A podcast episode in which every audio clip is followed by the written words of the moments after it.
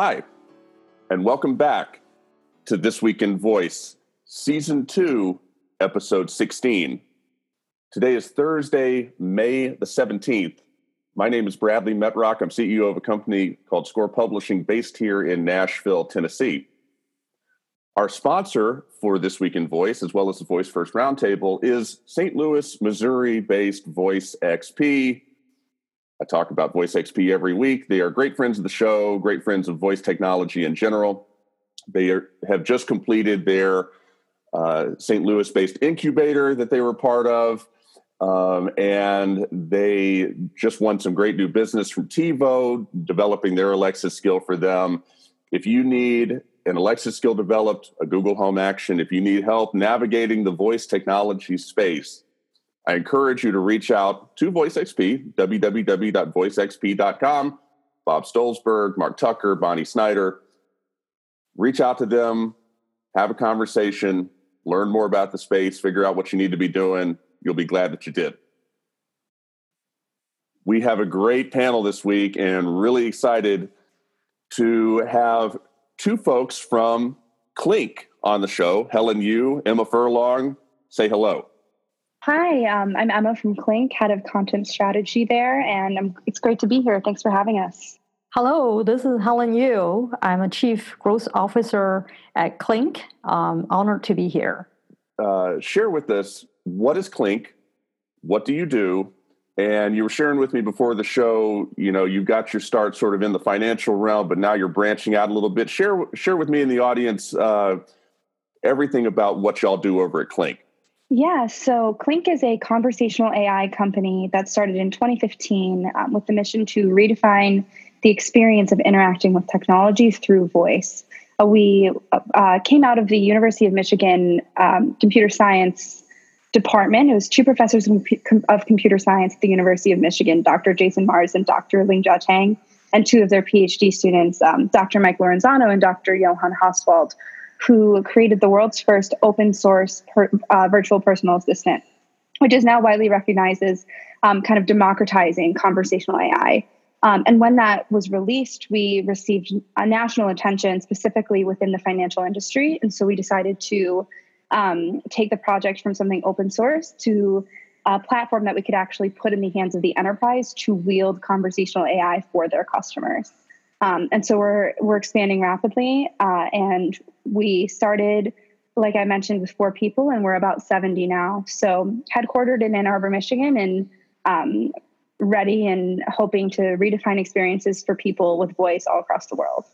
Thank you. That that was excellent. Thank you for that information. And yeah, what y'all are doing, it looks uh, fascinating. Um, just from the standpoint of applying conversational AI to finance, I think that's going to change a lot of people's lives. Um, that's exciting work to be in. Thank you both for joining us today. We also have Doug Schumacher on the show. Doug, say hello. Hello, Bradley. Great to be talking with you. Great to be speaking with you as well. So, I was privileged to be invited by you to be on Homie and Lexi last week. That was a lot of fun. Share with us uh, a little bit about what you do, professionally. Share with us what you're doing with Homie and Lexi. Give us the whole deal. Yeah, absolutely. So, uh, and that was that was a blast. I really enjoyed that episode a lot. Um, so, as far as like what I'm doing with Homie and Lexi, I'm the I created it, writer, producer, uh, produce a weekly episode of that, and. Uh, it's about it's a two minute short short form comedy if you haven't heard it and it just it's about two voice bots having their uh, their their uh, strategies and figuring out how to how to survive in a human world. Um, outside of that, uh, I have a background in both traditional and digital marketing, a lot of experience with brand and product development work, as well as the, the marketing to then support those products. And I have always, you know, as a digital marketer, you're always interested in the next new thing. And uh, as I was exploring AI, which you know seemed pretty logical that it was going to have a big impact on marketing, uh, I started focusing on the voice space. And and Homie and Lexi was really how I sort of decided to join the conversation, as they say, in the voice space. Um, as far as you know, what I'm doing now, I, I, do a lot of digital marketing consulting, and I also have a, a social media content analytics tool, uh, Zoom, which uh, which uh, is uh, you know something I'm applying myself to as well. Thank you for that. Yeah, Homie and Lexi is a hit. Uh, it, it's a, it's a trip. It's a lot of fun to listen to. Thanks. Uh, yeah, great work with that. We've enjoyed having it be sort of the exclamation mark on this week in voice um, for the last few weeks. Uh, we appreciate you being gracious enough to to allow us to do that. And uh, if you haven't figured it out from us sitting here talking, Homie and Lexi is at the end of this week in voice. Listen past the end music to the show. You will hear the next episode. Um, so it's real simple, real simple to check it out. Doug, thank you for joining us this week. Yeah, absolutely, and it's been uh, it's been great being part of the, this week in voice with uh, Homie and Lexi as well. We appreciate that. With that, we'll get to the news. If I can call it news, I don't know what this is. I went away for a couple of days and y'all came up with some whack stuff, apparently, this Yanny and Laurel thing. So, as I write uh, in the uh, news stories, the internet got bored this week. Somebody went and found some clip from 2007 and set off a internet wide furor over what this is actually saying. And there are some interesting implications here for voice technology, some interesting scientific aspects to this. Doug, I want to start with you. Story one and 1A both here deal with this Yanny versus Laurel thing. Did you pay any attention to this? Do you care? First of all, which one is it? Is it Yanny or is it Laurel? Uh, do you care about this? Should I care about this, or should anybody else care about this? Give me your take. well, first of all, I'm in Camp Yanny, so that's uh, that's where I uh, that's what I heard. Um, you know, it's, it's interesting. I mean, you know, of course, I think maybe a couple of the articles referenced the dress, the the the blue and black versus gold and white dress a few years ago. And, you know, I, I, think you can make what you want out of it. I mean, it, clearly there were a, a, lot of environmental factors involved in this. Uh, so, you know, it's, it, it, I think that's a lot to be considered. I, there was an article in the Atlantic that talked about, you know, by a linguist that said just even reading the word Yanny first in that test could have influenced people. Um, but I, I think the, for me, the interesting thing around this is this addresses the idea of of confusion in voice and, and, and something that goes beyond just word and speech recognition. And and you know we're early in the game on this and there's a lot to be discovered about user experience in voice uh, but it seems like we spend a lot of time talking in this industry talking about how the machines understand us. But i think there's an there's a flip side of that which is how we understand the machines. And you know confusion if you compare this to a screen environment where I'm reading something and if I get confused or you know if I'm if I'm reading a screen think about you know when you're reading a screen and and you want to you know you didn't understand something you want to jump back. It takes you like a nanosecond to jump back and look at something. Whereas in voice I don't care whether it's a voice app or listening to a podcast the idea of going back and trying to get clarification on something that you didn't understand is problematic.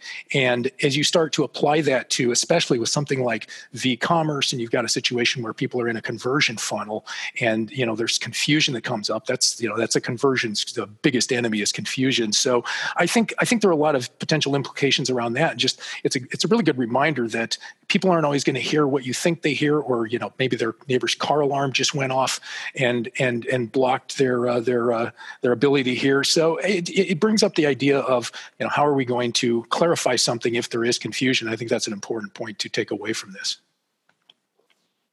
uh, that's great, and uh, and my wife always tells me that I never hear what she's saying. So I think that's a separate problem. I don't think that's this, uh, yeah. and I don't think it's very scientific either. Uh, but uh, uh, Helen and Emma, Helen, I want to start with you, and then Emma, I'll go to you. I want to get your take on this as well. are you on Team Yanny, Team Laurel? Um, do you see uh, merit in discussing this as much as we have, or do you think this is just sort of a nothing thing? Give me, give me your thoughts. Helen, I'll start with you and then Emma. Sure, Bradley. Um, first of all, I am in the same camp as Doug at Yanny Camp. I did not really pay much attention to that, but as I dive into that, and what I learned from this is the user experience, right? And You think about the same word, it could be heard by different people differently. So that's an indication of the power of uh, the technology we have, and then it could be scientific. Right? There's a frequency of the voice that could be the root cause of this, and then on top of that, it could be quality of the headphone and uh, uh, whatever uh, machine we use. Um, so, what's really matters to us as a technology company? How do you really create a technology to fine tune and improve the user experience so it's consistent regardless of whatever machine they use, regardless how they hear uh, the voice, and then so that's what the the company that should really drive toward. So it was a good learning process. Yeah, absolutely. And and going off of what Helen said, well, first of all, I was uh, Team Yanny as well, um, but I think that the key thing to to think about here is that when we're actually interacting with with voice assistants or interacting through our voice, it's unlikely that we're going to be saying one word. We're most likely going to be speaking in, in sentences or phrases. And so, what's key here is having an AI that understands context and can take the full meaning of a sentence at its value as an entity rather than individual words and keywords. And so, I imagine a scenario in which someone said, Hey, I want to take my friend Yanni out to dinner tonight. How much can I afford to spend on this? and it wouldn't really matter if if the AI heard Yanni or if the if the if the human that was saying or asking that question meant Yanni or Laurel because what's important in that sentence is how much they can afford to spend on dinner. And so I think the contextual awareness is so so critical with conversational AI when it comes to um, how variable our voices and our interpretation of voice can be. That's some great commentary on that. And by the way, uh, well, in the show notes in the news, I linked to a tool that the New York Times put together where you can dial this knob left or right and hear the spectrum of Yanny versus Laurel. I thought that was very interesting. And for me, I had to turn that thing way, way to the extreme to hear Yanny. All I could hear was Laurel. so it's interesting oh. it's interesting to hear y'all say all you heard was Yanny because I'm like, this is ridiculous. This doesn't say Yanny. What are these people talking about? I, I, love that slider. I thought that was really fascinating.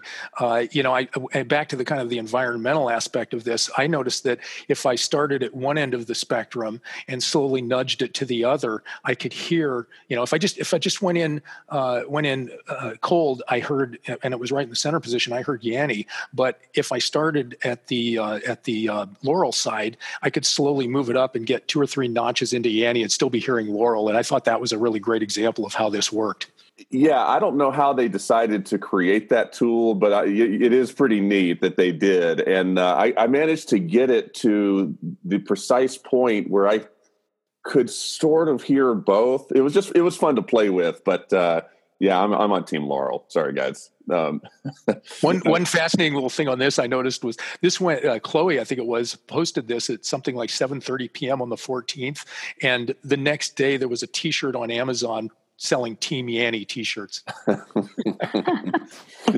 yeah, never uh, never underestimate people's ability to mon- to attempt to monetize something.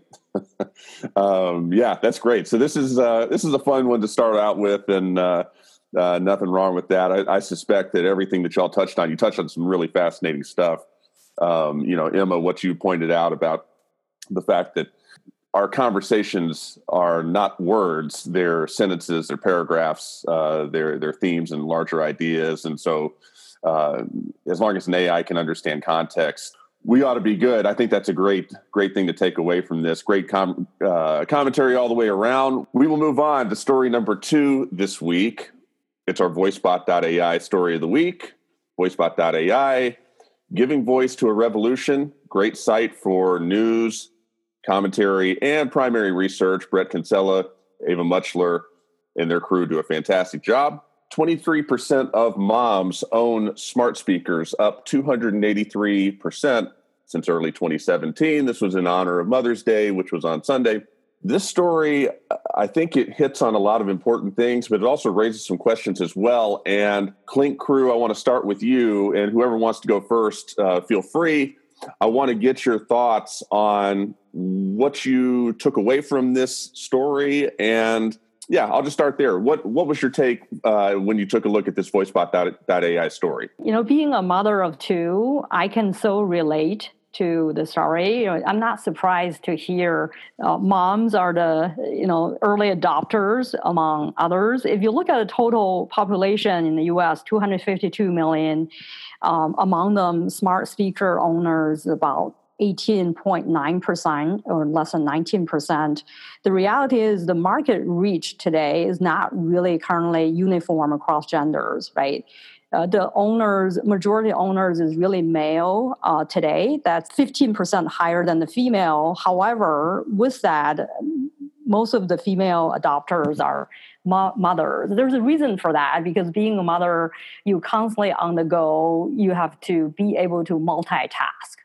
Um, so what's more interesting to me is that it's not about what we can do at home. We all have the home. I have Amazon Echo at home.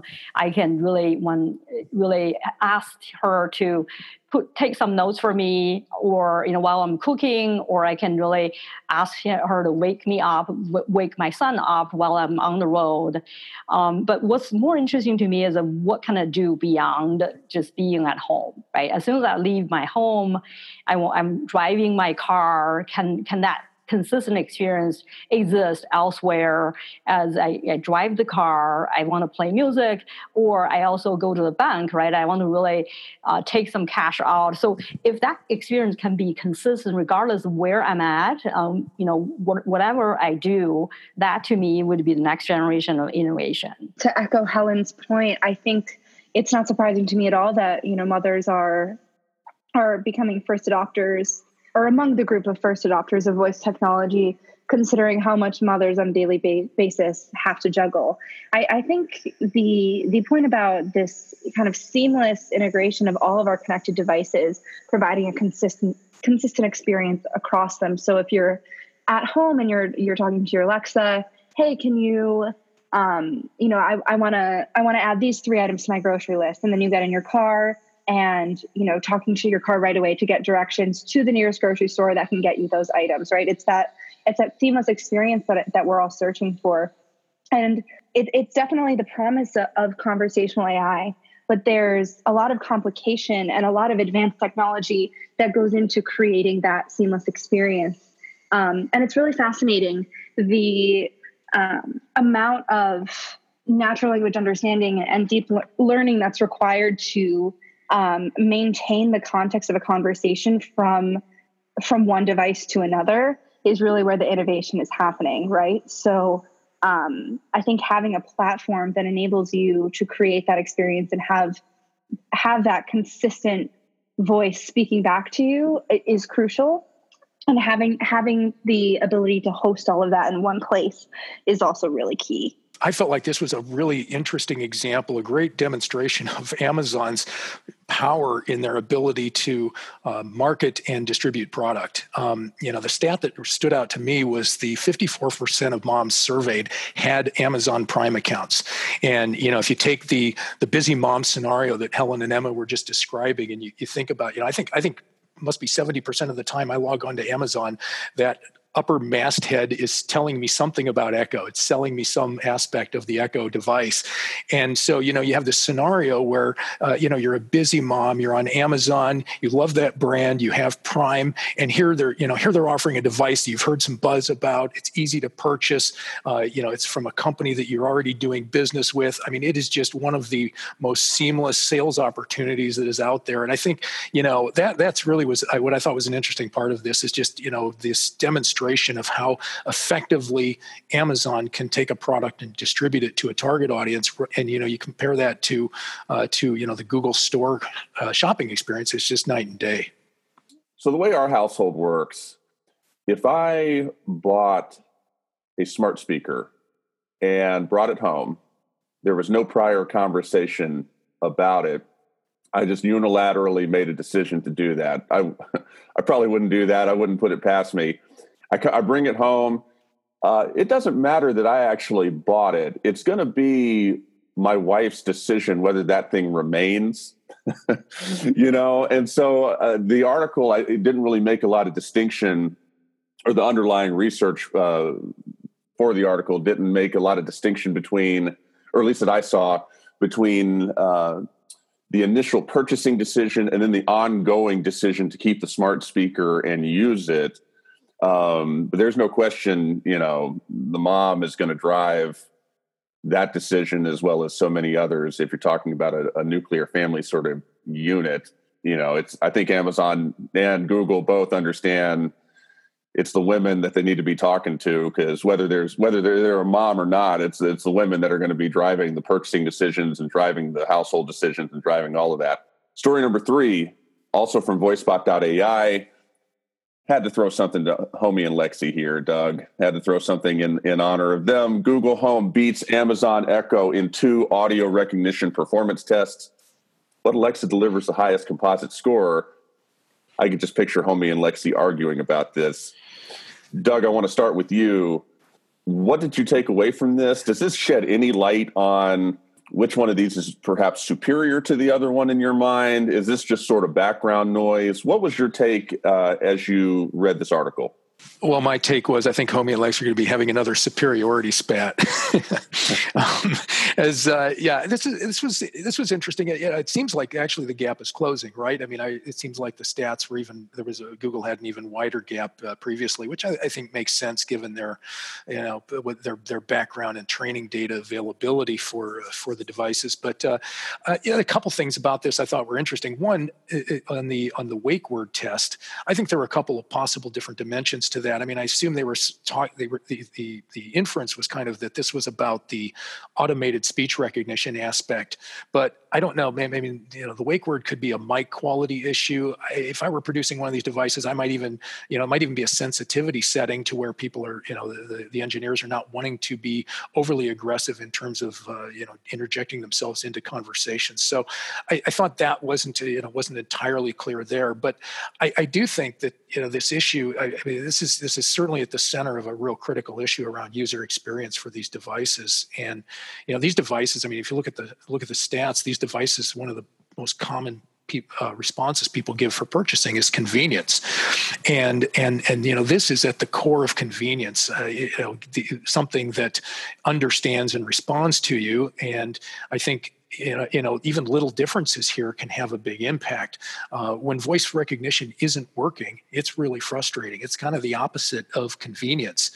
I, am certainly an early adopter, and I think we all are here. At, you know, as an early adopter, it's easy to get excited about things, but um, when you take a step back and you realize that, you know, okay, well, when I go, anytime I go past the the most basic functions of alarms, timers, weather, time of day, things like that, uh, and start especially getting into third party experiences, my success rate goes down significantly to, you know, I would say below 70 or 80%. And I, there aren't too many devices around our house that I would say, if they worked seven or eight out of 10 times, that I'd be fine with, you know. And so I, I think it just, you know, kind of underscores that that if you know if we're, we're going to have to get some of this stuff sorted out for people to really have a really good experience, especially with those third-party apps when you need to dig in and and have a more uh, protracted conversation. Clinc folks, I want to ask you the same question, and Emma, I want to start with you, and then Helen, I'll go to you.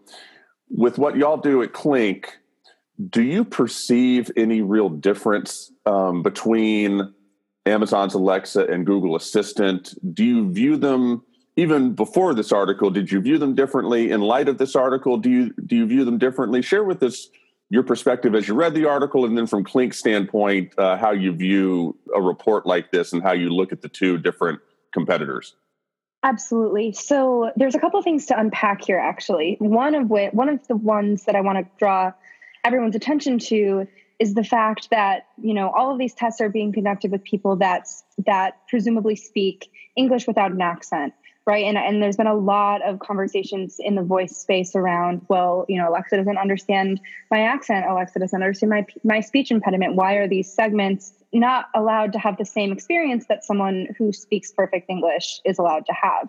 And so when I look at these numbers, I just know that it would drop drastically for someone that doesn't speak the way I speak, for instance. So, that being said, I, I, take these numbers with a grain of salt. The other thing to consider is that it is most likely that these tests are being um, conducted with words that um, the Google uh, the Google Home and the Amazon Alexa have already heard before. So training data that it already recognizes recognizes and already knows. The true test of how robust an NLU is is giving the AI messy language on, in an unstructured way with things that might not necessarily be relevant to the request and seeing how it handles that, seeing how it handles language that it's never heard before. And so um, I don't think Clinc necessarily has an opinion on, you know, Google Home or Alexa, which one's better. I think, you know, Clinc's real metric of success with conversational AI is that user experience, right? And so I think Doug hit the nail on the head when he said I wouldn't be satisfied if my speaker were or my assistant were seven out of 10 times, you know, accurate or correct. People want a consistent experience 100% of the time, which is the most difficult thing to do with voice. And so Clinc, that's where Clinc comes in. We did USAA's Alexa skill, for instance, and we have a white label agreement with Amazon such that as soon as the uh, ASR is completed, so as soon as Alexa transfers that speech to text, it goes to the Clinc brain, it goes to Clinc's NLU. And that's really where the magic happens because we created based on recurrent neural, net, neural networks um, and our deep learning approach pioneered at the University of Michigan using the latest advancements in science and technology, we created an AI that learns completely f- from a small data set of examples, just as a human would to to to understand that like messy, unbounded speech. So even if the speak recognition, for instance, were low, even if you know, so Siri, for instance, I've used Clinc's technology with Siri ASR Siri can get the ASR completely wrong, 70% wrong, but the Clinc AI will still know what I mean. So, an example of this is if I wanted to ask my phone, oh, hey, what's my balance? And instead it got, oh, hi, what's my balloon or something crazy like that. Just by the way that I phrased that question and Clinc's AI knowing how questions around balance are usually phrased would still get that right. And so that's the real metric is, you know, beyond the ASR getting it wrong, you know beyond even it not necessarily recognizing the words correctly how robust is that nlu and that's where um, with accents that's really where we can see those the numbers go up for having requests from utterance to to answer be at 100% even if the word the words that are recognized from the accent are wrong we can still give give those individuals a seamless experience that works 100% of the time yeah, I would agree with uh, Doug and Emma. Obviously, user experience at the end of the day is what it ties all together, right? The companies who have the best technology does not always win. If you look at Excel back in the days, Lotus was one of the much easier use uh, to. However, Microsoft um, bundled Excel within Microsoft Office, and that's how you know excel exists forever. And same applies here you know depends on how you go to market in today's on-demand economy. Um, everybody is looking for the you know the convenient uh, things that you do you know do you really hear me? Do you understand me?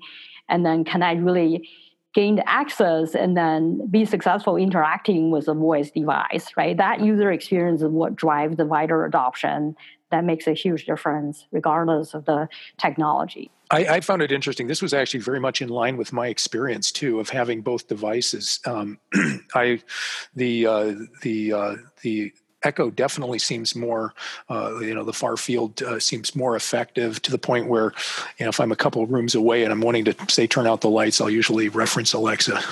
I, I find y'all's commentary on this very interesting. And Helen, you were sort of touching on, um, you know what what came to my mind as I read this article, I wonder, you know, because we're all so close to this space, even the distance I have, you know, not being as much a part of it as perhaps y'all are, you know, uh, I still don't feel like I have good line of sight on just how established it is in people's minds the difference between Alexa versus Google Assistant. Ha- are we at a point where it's like, McDonald's and Burger King. If you if you put a report in front of me that said Burger King a Burger King hamburger is 17% tastier than a McDonald's hamburger, uh, I don't know what to do with that. I, I couldn't care less. Uh, pa- my patterns of not, you know, eating that much of either one of them are already established. You know what I mean? Like uh, preferences are already formed. Like it doesn't really affect me to know that one is a little bit better than the other. Same thing for I could name countless examples: Coke and Pepsi, you know, whatever, Sam's Club and Costco, you know, whatever you want to say. And I don't have a good feeling at all for whether that's the point we're at with Amazon Alexa and Google Assistant. Like I know that's the point I'm at. I don't care that one is a little bit better than the other one. I've already you know, pretty much use Alexa in the house. That's what my wife prefers to use. And I've gotten into using Google Assistant more. I think there's going to be some strong use cases that are unique to that ecosystem that we're just starting to see the beginnings of. But, um, you know, our, our patterns are sort of already established and it's it's tough to break those at that point. I'm interested to hear any of y'all whether you feel like we're at that point where people's patterns are established or whether your own personal patterns are established and thus this report doesn't really matter to you that much or whether you think the marketplace really craves additional information on which one they ought to be using so they can make a decision. Yeah, Bradley, I think that's a, very interesting point. I think it re- uh, references back to the previous article we just read, you know, and when I was referring to Amazon's ability to market these, I mean, from my experience talking to just, you know, people in my circle, I, people don't seem to have any any real, you know, differentiation between the two. Um, it's, you know, there, there's, there's just two devices that talk to you. And so I think, you know, this again feeds back into Amazon's ability to market these devices when there's such parity right now, or at least perceived parity. Consumers haven't even had a choice in this market for more than what a year and a half or something like that, or a year or so. Uh, so yeah, I think that there's uh, there's a lot of uh, a lot of uh, lack of knowledge out there, and and and no real perceived product differentiation at this point. Yeah, I completely agree, Doug. I, and I think something as people are starting to form their perceptions. I, I, think a lot of it will be based arbitrarily based on you know one-off experiences right? So even though in certain tests google performs better that might not necessarily be the case for someone actually interacting with it. So people are going to choose what they have the best experience with or what's available. But i think that that model can be disrupted with technology that is far superior. So, a so a good analogy is you know aol mail right? Or yahoo search engine and google kind of taking over both the mail space and the search space. And, you know, Google was not, you know, there were all these incumbent companies in that space. Google was small and scrappy, but it had a superior product that made a huge impact. And, you know, and once that differentiation is there, people start switching rapidly. So I think it's a matter of the level of, of conversational experience, getting it to what it is today to something that can provide more value to the user. So, you know, beyond the weather, beyond, and we're going to talk about it in a, in a second, but beyond booking a hair appointment, right? Stuff that's providing really meaningful value to people's lives and simplifying them drastically is, is what's going to make people at the end of the day choose, you know, which voice assistant to go with. Yeah, a- absolutely. And, and I think as these two, as these devices, as the technology in general progresses, you're going to see more of that differentiation come to play, right? And people also, the other, the other factor that will be uh, going on simultaneously is the, the market maturation and consumers uh, increasing their knowledge and awareness of the, of the, uh, of the different capabilities. So yeah, I think, I think that's dead on. I would uh, agree with Doug and Emma. However, that's really, I agree with them when it comes to in home smart devices. When it comes to industrial experience, that can be quite different. Imagine if you go to drive drive through, right? If you have most of the drive through set up by the airport, the noisy area, or you go to a trading floor, you have those robot uh, traders, and then so when that happens, you need to find a vendor with the best technology who can handle noise, right, and anything. So that that would play in a lot more differentiation. Uh, technology would play much more differentiation when that comes into play. Story number four: Are Apple, Amazon, and Facebook the future of banking? Now, this is in honor of the Clinc folks who are joining us today. And yes, Clinc is breaking out into different areas as they should with their technology, but sort of the DNA of the company uh, the origin story uh, is in banking, so I wanted to put this here in honor of them. Helen, I want to start with you, and then Emma, and then go to you, Doug, and simply have you answer the question: Are Am- Apple, Amazon, and Facebook the future of banking? And share your thoughts on the piece. really depends on the definition of future banking. When we think about that, everyone probably has their own uh, interpretation. If you ask me, right, I think the future of banking is the collaboration with fintech, right? That's the next wave of innovation, regardless of who they interact with, right? And in taking that into a personal experience, when I go anywhere, go to Starbucks and Uber, I don't want to engage my bank. I just want to really be able to pull up my digital device and then take care of from that point. I don't have to pull up credit card, whatever it is. So having that kind of seamless user experience at any moment of time, I don't care who my bank would be and what they're going to do behind the scene, but it's more of how convenient that can be for the user. That really introduced a lot of regular regulatory needs right there. I mean, we all know banks are highly regulated industry.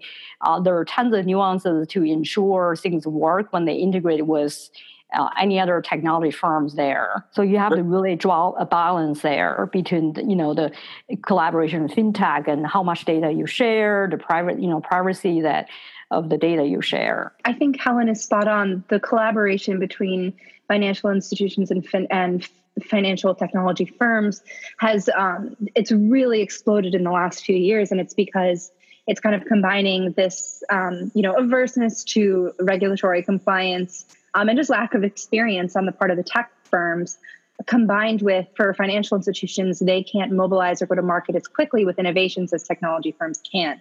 That being said the value for financial firms um, in that quick go to market strategy and, and level of innovation has really um, from what I've seen in the market, come from smaller, in more innovative companies than than big tech, right? So it's a lot. It's actually a lot easier for in most cases for these larger financial institutions to interact with and engage with a company that's starting off versus a company that's just as siloed as the financial firm is. Um, but that being said, I think that you know, you know, Apple Pay is a good example of, of a big tech company trying to get into the financial space. But I almost think that you know apple pay if apple wanted to go into actually providing you know banking banking services apple pay almost hurt apple because I don't care. Like uh, like Helen said, I don't care what kind of credit card is in my Apple Pay account. It's just the seamless experience that I can tap and go. So there's no added value for me to have that card be provided through Apple. So I think it's you know leveraging the existing structures that already exist and making them you know more advanced and and a better user experience through voice. Yeah, I just pick up on the um, the anonymity aspect that uh, that Helen and Emma are referring to. You know that that to me is really what what you know is the is the critical part here. Uh, you know I've used uh, Android, uh, excuse me, now it's. Uh, uh, Google Pay, um, and you know if you've ever had a credit card stolen, or just even the convenience alone of that is is a fantastic experience. And you know all that stuff that happens behind there, I don't really care about. It's the transactional part of this that is the real user experience. And so I, I thought the last line of the article uh, really nailed it when it was like, you know, for for the near term, it's probably more about the you know the impact on Visa and Mastercard than it is the banking system. You know, I, I'm also sort of interested in cryptocurrency, which really doesn't fall within the scope of this show or what we talk about on Voice First FM. But there's no doubt that that banking is um, depending on i guess your perspective under siege uh, from a lot of disruptors or uh, or undergoing very necessary change because banks banks banks are something that need to be changed. And so if technology can play a role in uh, making all of our banking experiences better and opening doors i think there's an accessibility aspect to it too. There's a lot of aspects of modern banking that depending on uh, your history, depending on um, a lot of different factors that may or may not have been in your control, you're shut out. You don't you don't have those options, and so technology, I think, will reopen a lot of those doors. And I'm excited to see Apple and Amazon, and even you know Facebook get into this because uh, the more players entering this space, I think only good things can happen. We will move on to our final story of the week Story number five have your bot call my bot Google's duplex paradox. Now, this article is a powerhouse piece written by friend of the show, super smart Dan Miller of Opus Research. Doug, I want to start with you. what did you find most important about this piece? What what's your take on Dan's take on Google Duplex? There's so much behind that uh, that that Google presentation. If you saw it, you know, and I, I don't know how sort of calculated that was or how many how many times they you know they tried to uh, uh, record that and you know to get those results but it was clearly impressive and you know has a lot of implications going going forward. We've got you know ai has already given us you know gun toting robots that can do backflips and outrun a human. So i feel like you know this is not like the biggest issue around ai personally. I mean i can see where people would you know question ethics on this but i think really the you know what i my takeaway on this was that primarily at least from the start this is this is really about utility and you know people being able to do things like make a make a calendar appointment or you know schedule a, a, restaurant reservation as in the demo and so on. And and to me that's the the real you know out of the box the big application here. And i think you know yes of course it, it's a you know it can be a little freaky thinking about this but i think that's something that people will adjust to. And you know we've already got robocalls so this idea of you know getting calls and you're not actually speaking to a human i think think there's some, you know, some segue uh, going into uh, going into Google Duplex. It's not like we're coming at this completely cold. And I think, you know, until this, uh, you know, until the, the the AI starts getting to you know closer to general uh, uh, artificial general intelligence, I think I see this as being primarily uh, a way of, of of connecting people, a way of connecting, you know, getting getting basic tasks accomplished. And, you know, that's really how I look at it right now. And I'm sure there are implications beyond that, but that seems to be the near term thing. And I think that people will adjust to this. I think I just heard um, Brian Roemmele speaking on Vector about this uh, uh, uh, this week. And, and, and he was talking about different types of alerts or signals or ways to uh, ways to announce that you're speaking to a bot. And you know, he had a simple idea of just if you push the star button on a phone, you can get a you know a, a profile of who it is you're talking to. Are you talking to a person? Are you talking to a bot? Whatever. I think things like that uh, that's a great idea, and I think you know things like that will really smooth this over a lot. And I you know again I just I don't think this is this doesn't hit me as that big of a of a of, a, of an ethical issue. I think people will adjust to it. I think you know they'll see a lot of value in it, frankly. Um, it, it was mentioned in the article that certain ethicists feel that bots should self-identify. I think having a voice that's slightly more robotic is a way of naturally having that self-identification of, of being a bot. So if we do move to a more natural voice experience, should there be some sort of ding at the beginning or or some sort of of met small and simple me- metric in place to to to understand okay i'm talking to a bot now um just from from and you know maybe that's something that get that is implemented and then taken out as, people get more and more comfortable with talking to conversational um ai you know virtual assistants um but i think there's another really interesting part of this of this article that is you know i think google is you know actively competing with amazon for market share in the in the virtual assistant space. So they're rolling something out that seems, you know, unique and distinct from what Amazon has has done in the space. And I, I think that this um, the entire duplex, you know, presentation and the kind of the buzz around it is more about a competition for that market share than actually introducing technology that's revolutionary back to earlier discussion about the user experience, right? I was actually quite impressed when I first um, a friend texted me, shared the duplex um, video clip with me, and it's about when you interact with a human, like regardless of the bot or individual, what really matters the most is that can I talk to the spot or the individual to accomplish what I intended to accomplish. Right, that's the most important. My understanding is that they're still in the beta stage and, mm, testing that in 12 states and with only three use cases. But this could be an indication of beginning of a revolutionary experience right, for what we do. I personally don't really care so much about who I talk to, either a bot or individual, the real person. Is like, how can we achieve the goal, right? So save, you know, have the most efficient way to get what I want to accomplish to, to get accomplished. However, having that human-like the voice interaction does make it real, right? Real to uh, to me through that interaction. But as long as adds efficiency, that's all what matters to me.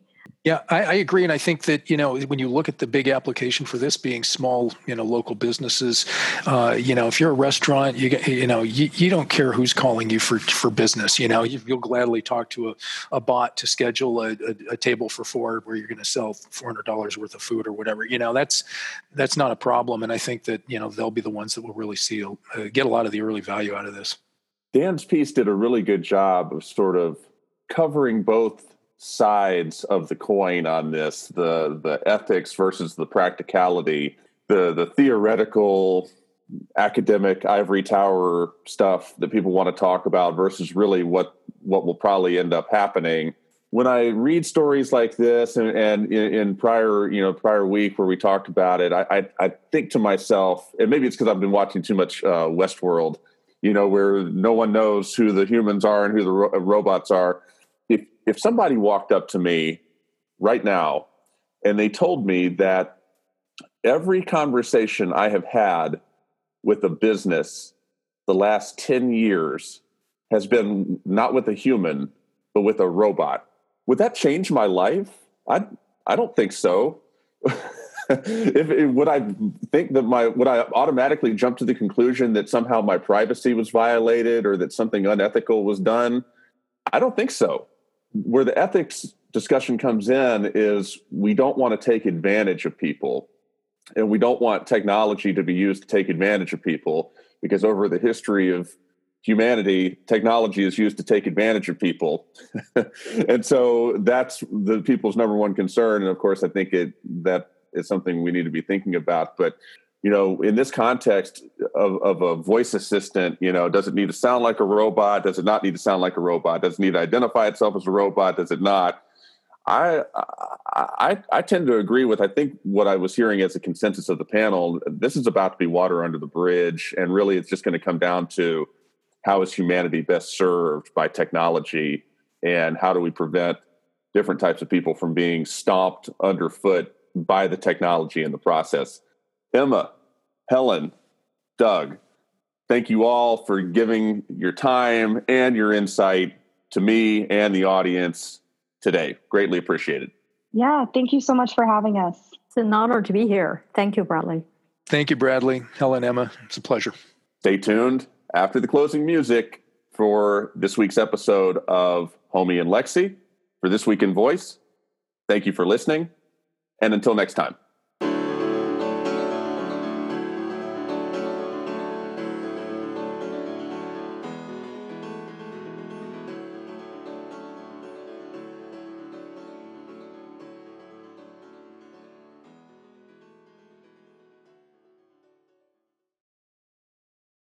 Episode number 16.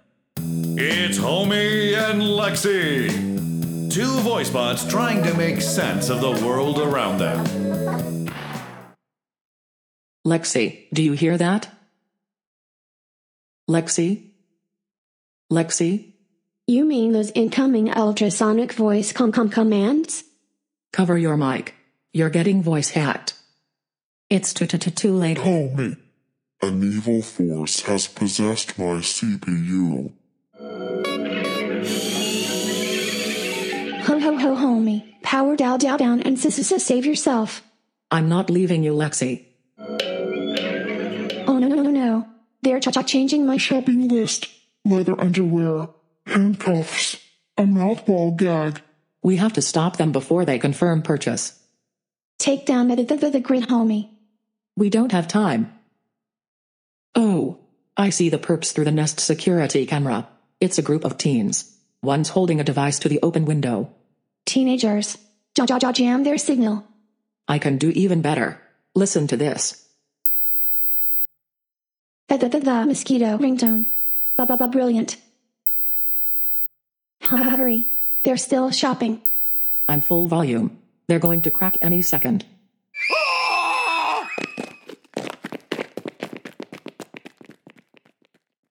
Whoa, that was a close one, Lex.